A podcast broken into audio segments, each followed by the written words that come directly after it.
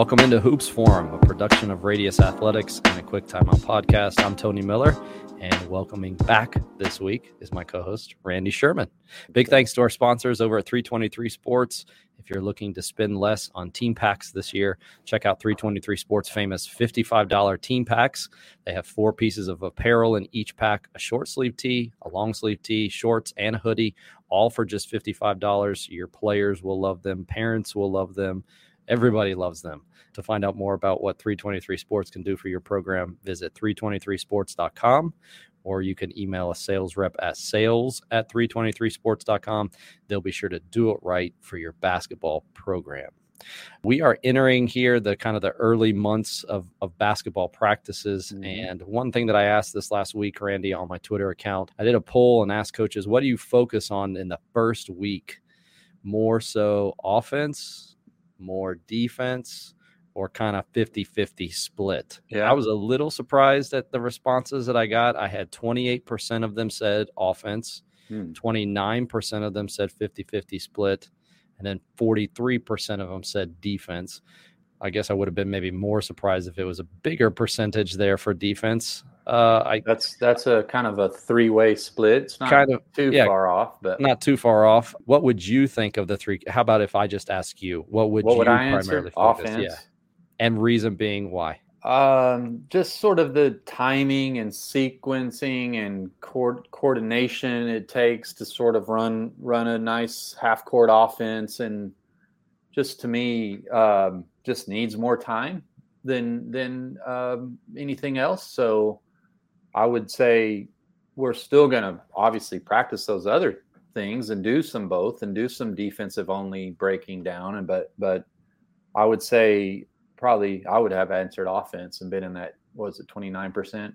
Yeah, I wondered how many of them like the thought process behind it. I I doubt they would be all the same. I've heard some. I, I've even felt this sometimes. Like you want to make sure that your players know that the defense is an important part of it. Mm-hmm. I've never had to talk anybody into playing offense. I guess is what I'm saying. so the the just knowing that the defense is a priority. I wondered how many of them it was based off of, you know, the old slogan "Defense wins championships." Um, well, I think I think somewhere in our coaching hardwiring, I think people are kind of more of an offensive guy or a defense, more of a defensive guy or sure. or, or, or gal. Um, I don't, you know, like you see that in football, it's pretty common. Like he's a defensive coordinator. He came up on the defensive side of the ball and now he's a head coach or, you know, like, or, or offense. You see that on the football side. That's pretty common. But I, you know, in basketball, we got to coach it both. It's more free flowing. It's the same players. But I do think that if we we kind of have just sort of a natural inclination toward one side of the ball or the other and and and maybe even do a little better job on one side or the ball or the other i would i would say mine is probably offense um, yeah. but um, that being said you got to coach it both and and i want to have a good defense as well. So um, yeah but i'd say more of my focus would be probably on offense. Um, if you made me gave me only those choices. Yeah. So we decided to go with what uh, the consensus okay voted on and so we're going to talk a little defense today and i wanted to ask the you people have spoken the people yeah. have spoken and now so we're going to go ahead and give into it and talk a little bit defense and I, have got some just get your random thoughts i think on some different topics some that okay. have come from some of the drills and small sided games that i've posted and gotten some feedback from coaches and so it may be a little all over the place but i do think it would kind of give some uh, light into at least one coach's kind of thought process for it, maybe uh, encourage or stimulate the thinking of like why you do the things that you do or choose the things you do or mm-hmm. um, you know what what you finally come upon like this is what it's going to be within our entire system or whatever um, i'll start with this one if you were coaching today mm-hmm. what would be your base defense and why i would say man to man do I need to be more specific than that? Uh, um, uh, you can, but I think probably the the reasoning behind it and how you come to that, and the level at which you view yourself coaching would also impact those things. I think would be good for people to hear. I I I view myself probably coaching high school maybe small college, something like that. But but let's just say, kind of in that range. Um, I would I would say man to man, just because I think I think of the accountability piece of of of of sort of the. Um, I, I like it when my opponents are guarded. You know what I mean? Like I don't like a player to be like in in in, zone. Like I've ran zone, and I, I like some zones, and and uh, what I what I always felt uncomfortable with is like a player having the ball, an offensive player having the ball, and finding a little pocket of air to like where they're they can find a little safe space maybe for a moment or two, like where they're not guarded or they can get in a spot where they're open, and I, that that may be really basic primal level like discomfort that I'm trying to express, but like I just don't like players being unguarded or open. I, mm-hmm. I want them to be guarded. Mm-hmm. So that's that's super simplified answer of what why my why is like I I'm more comfortable when my team when the opponent is being guarded closely mm-hmm. than them being able to find a gap or a little space or getting a short corner behind the defense and having room to operate. Like I, I, just never really felt great about how that looked and felt at all. So the biggest piece for me was the accountability part where whether mm-hmm. it's rebounding or staying engaged throughout the possession, the zone of sitting in our areas, whether or not you're aggressive with it or not. Um, there was always that at the end of the day, somebody as I watch film could justify why they didn't have that person or why mm-hmm. they didn't box out that person or and just creating that more of aggressive mindset. But with that being said, uh, we've actually used a little bit more zone the last couple of years. Yeah. But we've used the matchup zone and taught it more of okay. more of a more of a man. Um, I'm I'm matched up from somebody with somebody from the beginning, and I'm always accountable to somebody. Um, I don't know if that's a great idea. I don't even know if we teach it that great right now, but that's my next quest. I think is to become a better matchup zone defense coach. But now yeah, the reason a, being, I, just hear a lot of coaches, especially high school. I don't coach at high school, but I, I probably would feel this way. But there's also uh, part of this at the college level, small college level, just the amount of shooters that you have and most will say to me you know we just really we we get more there's more of a threat if people put the ball on the ground than just passing around the perimeter and mm-hmm. beating us with a three point shot and i get that it's a valid point yeah i get that so i mean i would encourage coaches to think like what what am i willing to live with what what am i going to get annoyed with if it's like the accountability part part of yeah. it uh, and my philosophy then should probably look to minimize the things that I, I know that we can't live with or I don't want us to live with. Yeah, I just always felt in zone like a, our opponent they could stand in places that gave them kind of safe ground and and breathing room, and I, I'm I that's just kind of against my nature. So I, I liked I liked that. That's that's probably the reason behind my answer mainly. Yeah, that's good. Uh, all right, next one here, and this one came okay. off of uh, this is this is something that we've been discussing with our players, and maybe to add a little bit more clarity uh, to remove confusion on their part. I was trying to think of like the best way to answer this, but there's always this kind of when do I give help and when do I not give help? There's a clear this is where I stand when I'm in help. Mm-hmm but because so many offenses are now based off of trying to get to the rim or to the paint at least right. but us also not wanting to bring always two to the ball because then we create long closeouts or how do i know like when i'm beat do i need to go guard somebody else as the person who was guarding the ball? So i guess my question is how do you teach it? And how do you avoid if the offense modern offenses everybody's trying to put the defense in the dominoes how do yeah. I avoid finding myself in my defense in kind of a blender where we're just kind of trying to catch up to the ball or catch up to the offense? Okay, so on the screen here, you've got the question help off the strong side oh, corner. Oh, my fault. There oh, when to give help. Okay. When to give uh. Simple answer to that to me was when was is when penetration is threatening the rim when when there's and if we're talking about dribble penetration now we might have to help on a post entry or a, a backdoor cut that get i'm talking about dribble penetration help on dribble penetration. Mm-hmm. I would say is when that drive threatens the rim, that's when that's when we need to help.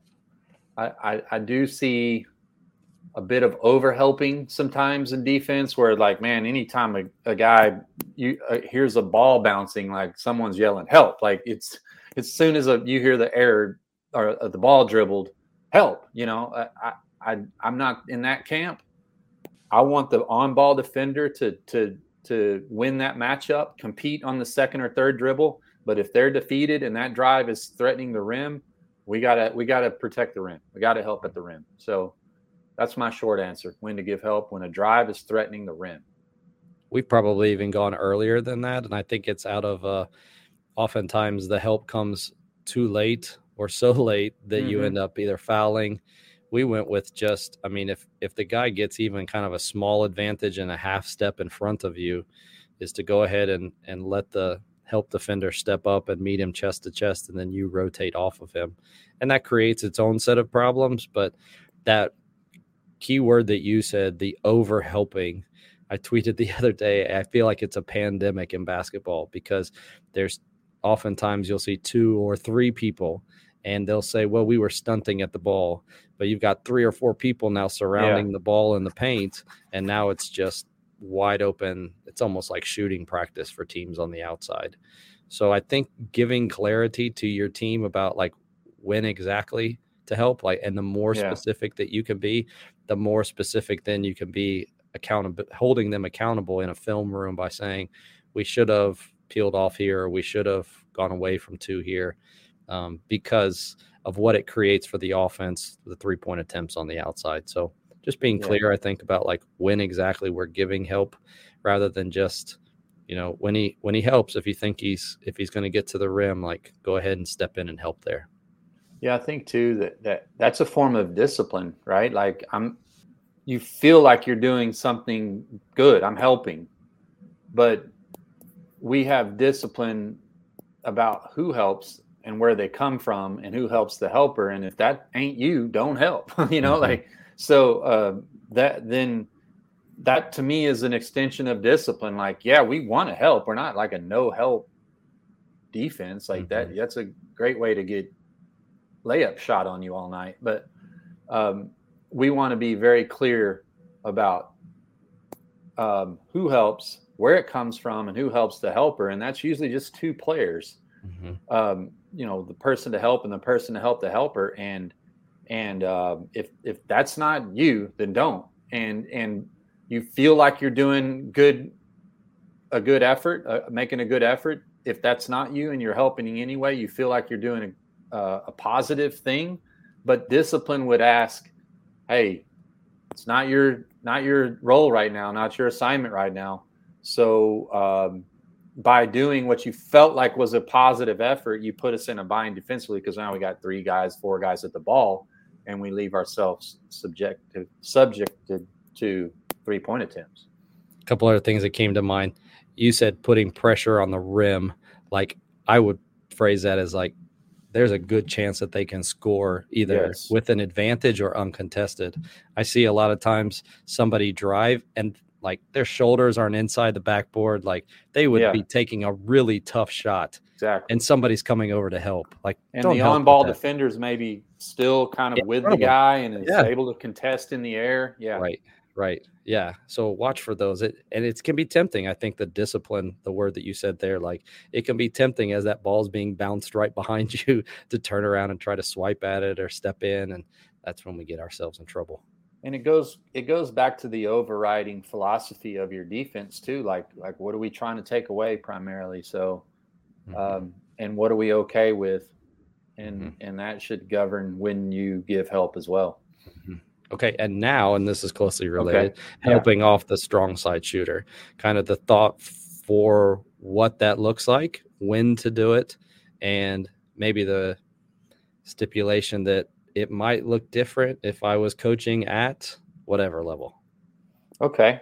Um, I'm I'm probably on team don't help off the strong side corner. Um, I think that's a that team is gaining members um, as as that philosophy trickles down from the the professional leagues. You know, you see see that more commonly practiced now than it used to be. Um, so I'm on team don't help off the strong side corner. Um, but I would say that kind of goes back to like what are we what are we trying to do defensively as a unit? Let's zoom out and ask that question. So if it's to reduce opponent three point attempts, then you know, helping off the strong side corner where the driver sees the help, sees the the the, the his teammate or her teammate to pitch to like right in their headlights, like that's an easy pass. Like your 10th JV guy can make that pass, right? So you're you can you're yes, you stop the drive by helping off the strong side corner, but you you you might possibly pay a penalty in so doing. Um, so um, I would say that I'm on no help off the strong side corner. I don't want to paint a false dichotomy though that it like either you do or you don't because like I, I didn't mind if players sort of like kind of like bluffed like they were going to help almost like a stunt like stunted and then got back um, I didn't mind that, but I, I, I, don't want them to stunt so far in and so aggressively that they can't get back. And the better the shooter, the the the, the you know the I, always analogize this to like a player leading off the first base bag in baseball. Like you you you can stun off, but if the pitcher's if you can lead off, but if the pitcher's got a good move to the bag, you're it's kind of risky, right? Like you could get picked off. Same thing. You could stun off, but too far in or too late or not timed or, or, or then you you leave yourself subjected to that getting hit on that corner three so um, i i would almost rather don't stunt than just stay attached and leave it to the on ball defender if he gets beat we'll pull help from the help side but um, that's more um, i don't know that that's that's how i've preferred to do it if i were coaching maybe I guess you could make this like scouting re- report specific to an individual on the, your opposition who can't shoot. He's safe to help off of. They kick it back to him, but um, you know, might go in, and you mm-hmm. might lose by two. You know, I don't mm-hmm. know. I just never felt great about that. Like I, I like it kind of goes back. I just don't like open people. I just don't like open people.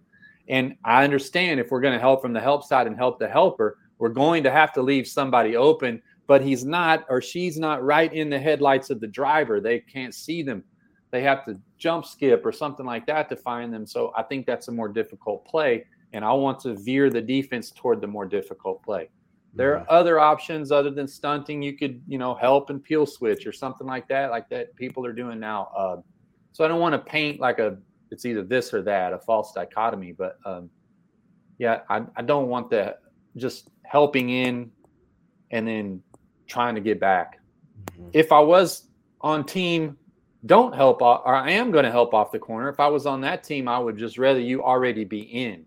What I don't want is you coming in and then trying to get out. Just already be in, and then it's just a one-way recovery back to the pitch. Mm-hmm. I think it goes back to the last topic of like what actually needs your help. Just because the ball is being driven at the short corner doesn't mean that that's something that needs help. But I would also say this: if we're going back to like go help on something that's putting pressure on the rim. Technically speaking, if the ball's on the right side of the floor, you would teach any other help situation to come from the left side of the floor. Mm-hmm. And I always just wonder why, just because they're a corner shooter, that we're like, oh, now we give help to go help on the yeah. same side of the floor. But I get it. I mean, most of them say stunt. I always wonder when the person tells me stunt what that looks like, because if it looks like what you described as I'm lunging towards the ball, or even just balance. My balance is going towards the ball. It is very yeah. difficult to recover back out to a corner shooter. That's a great question. I don't mean to interrupt, but I would say, um, or a great point.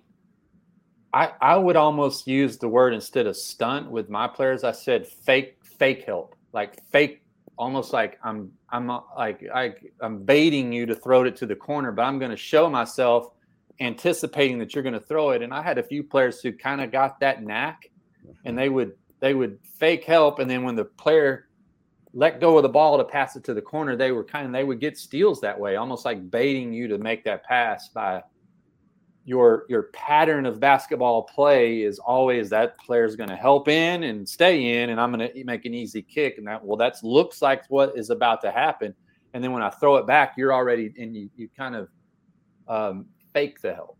That's, yeah. I don't know if that puts any finer point on it, but no, that's good. I think that's that. I would tend to say that. I mean, if again, where is your balance? If it's coming towards the ball, expect to give up a shot in the corner.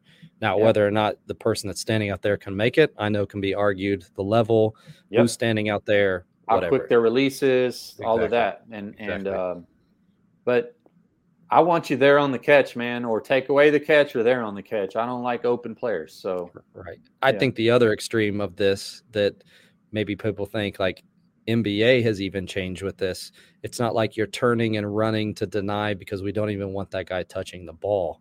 I heard one assistant coach at the NBA level say we want to be 70% committed to the corner and 30% committed to the drive. So we're still emphasizing staying mm-hmm. with that mm-hmm. guy in the corner, but it's not like we're ignoring the ball as well. So you're shrinking the space a little bit, but yeah. Right. right. I think probably a an overemphasis on one or the other will probably result in something that you're not probably willing to live with. So yeah. The best basketball coaches are relying on data more than ever. That's why coaches love Hudl Assist. With Assist, you can get full game breakdowns, including complete team and player stats, in less than 24 hours. Your stats are ready when you need them. And Assist is more than just the box score. Use interactive reports like shot charts and advanced stats like lineup data, VPS, and of course, effective field goal shooting percentage to coach smarter. Plus, Assist brings your stats to life.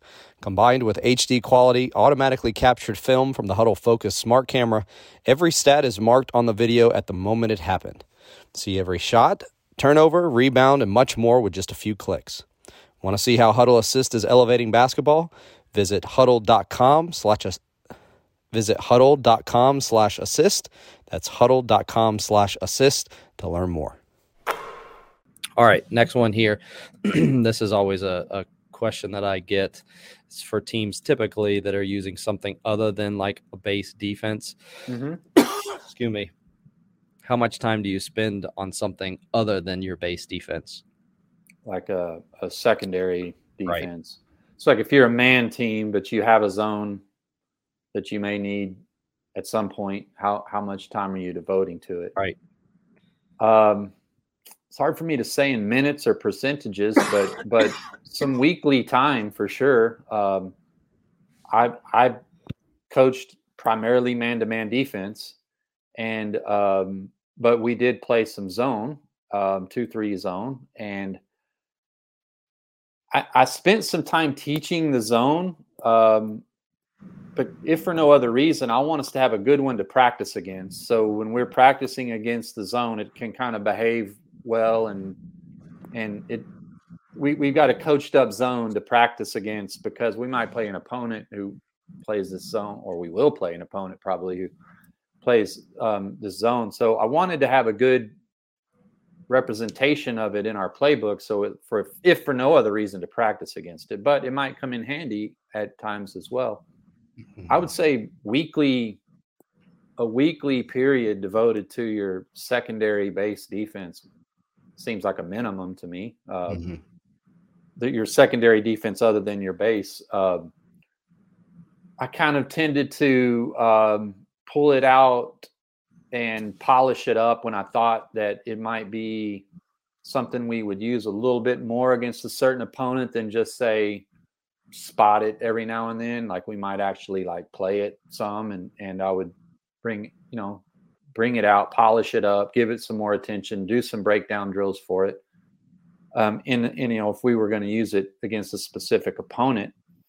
But at a bare minimum, I think it's like we kind of need to review our package weekly, even if we're not going to use it, just in case we get in a game like, hey man, we're just getting gashed and man to man, we're going to you know, if we hadn't worked on it in a month, then it's probably not going to be much better, right? So I would say a weekly check-in with it, it would be a minimum. We found success in making our secondary defense principles similar to our our primary defense, and that allowed us to kind of work on things less less you know put a lot of a lot less amount of time into it and the guys still played it well so it's not like we were defending a ball screen one way in our primary defense and then our secondary defense defending it separate. And that's really why we made the switch to more of like a matchup zone. Yeah. the alignment gave people enough trouble. It wasn't typically like we were running this defense for the entire half and wanted to give a completely different look. And I would just caution like if you do want a completely different look, then expect or just understand you're probably going to have to de- devote more practice time to it because it's so different from what the players that's probably true.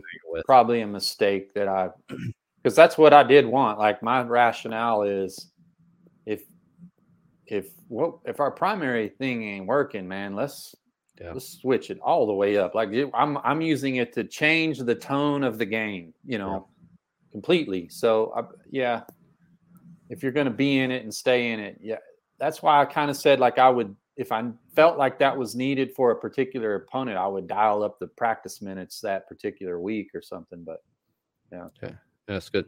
All right, last one here, and this kind of goes with those. The did you ever use, or did you ever switch defenses? Whether that was like mm-hmm. during a possession, or it looked like one thing coming out of a baseline out of bounds and then switch to something else. So based off of a spot on the floor or number of passes or anything like that. I'm not that smart, man. I didn't do that. that that I would outsmart myself if I tried to do sure. that, or and and and my players would have, you know, three of them would have done it right, and the other two are like, I thought we were in, you know, I'm sure. not that smart or that good. I don't think I I I stayed clear of that. Now that's not to say like within the same game might we be in man or like, and then you know after a timeout or or free throw I might say hey you know 12 we call our 2 3 zone 12 you know mm-hmm. 12 on the miss or something 12 on the mate or something you know like spot it in there. But like intra possession sort of that morphing type thing I, would mess that up. Yeah, yeah. I'd mess that up. Yeah. I guess my players might do I, I'd mess it up. I'd, I'd I just I just don't. My brain works in compartments too sure. much. I guess.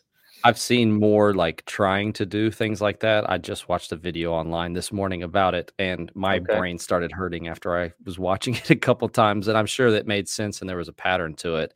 But I just wondered, based off of the popularity, I think I don't know that like a ton of people are doing it, but whether that's starting in a two three zone on a baseline out of bounds and then as the ball's entered going to a man or i've seen some which you know on three passes they'll switch to something else and i just don't know how many people have had success with that or if based off of the level they're playing at like just too confusing or whatever so yeah i also like envision what would what would practice be like if that was my deal like right.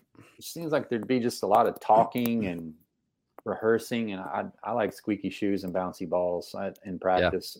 Yeah. Uh, I had a friend, a coaching friend, who it's not the same as what you're talking about, like that intra possession morphing, like you're talking about, but he ran multiple defenses. Like if you scouted him one, even one game, you would have seen diamond press, man to man, one, two, two, two, three, one, three, one. And he, under his seat where he coached, he kept this like cardboard box and he had like these towels that were different colors, like a green towel, a yellow towel, a red towel, a blue towel, and like he was an energetic kind of one of those like you know real fiery, energetic coaches, and he'd reach down underneath his chair and grab the orange towel and like orange, orange, and wave the towel, and like that meant one, two, two, let's say, and then you know they'd make a basket, and he's trying to like real quick while the teams make like yellow, yellow, and, and like you see and I was like, wow, okay, uh, there's a lot going on here. And um, now I can see how, you know, in, during the course of a four quarter game, if I'm seeing man to man the whole game, but we ought to start adjusting, executing, mm-hmm. get, you know, unless the team's better, clearly better than us, you know, we can kind of find our flow and rhythm in a certain, against a certain defense and how a changing, you know, okay, they're in two three now. Wait, now you know about the time we get two three unlocked, they've switched to a one two two, and about the time we get that unlocked, they're back to man. I can see how that is troublesome to play mm-hmm. against.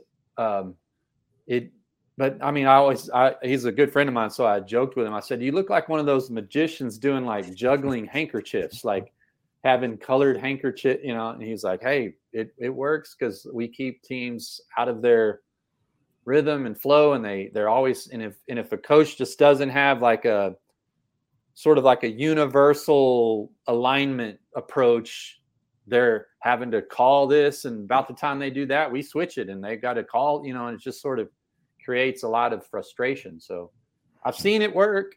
I, not my thing, but yeah, I've seen it work. Or during these early months, especially these early weeks, like I guess the overarching principle here is like how much time are you willing to devote to these things and um, are you willing to sacrifice maybe some other things for these things if you view them as being that important and to your point probably some of these things would take up more time or more manpower than probably the return that you're going to get on the yeah. investment that you give to them I, I just think like i always think all right to teach all that and to run it well what, what are we not doing mm-hmm. What we, where's that? It's like time is like a budget. Like we we took the money from this department and gave it to the, it came from somewhere right? So where is that time coming from? Like to do I, I'd, I'd really like to sit and talk to someone who did that to kind of learn how they kind of rationalized all that which i'm smart reasonable minds can disagree. So i'm sure they'd have a good answer. I, right. I, i'd just like to hear it right yeah for sure so these are some of the things that uh, Randy helps coaches think through. Randy, you want to talk about the Radius Athletics Ramp program that you have?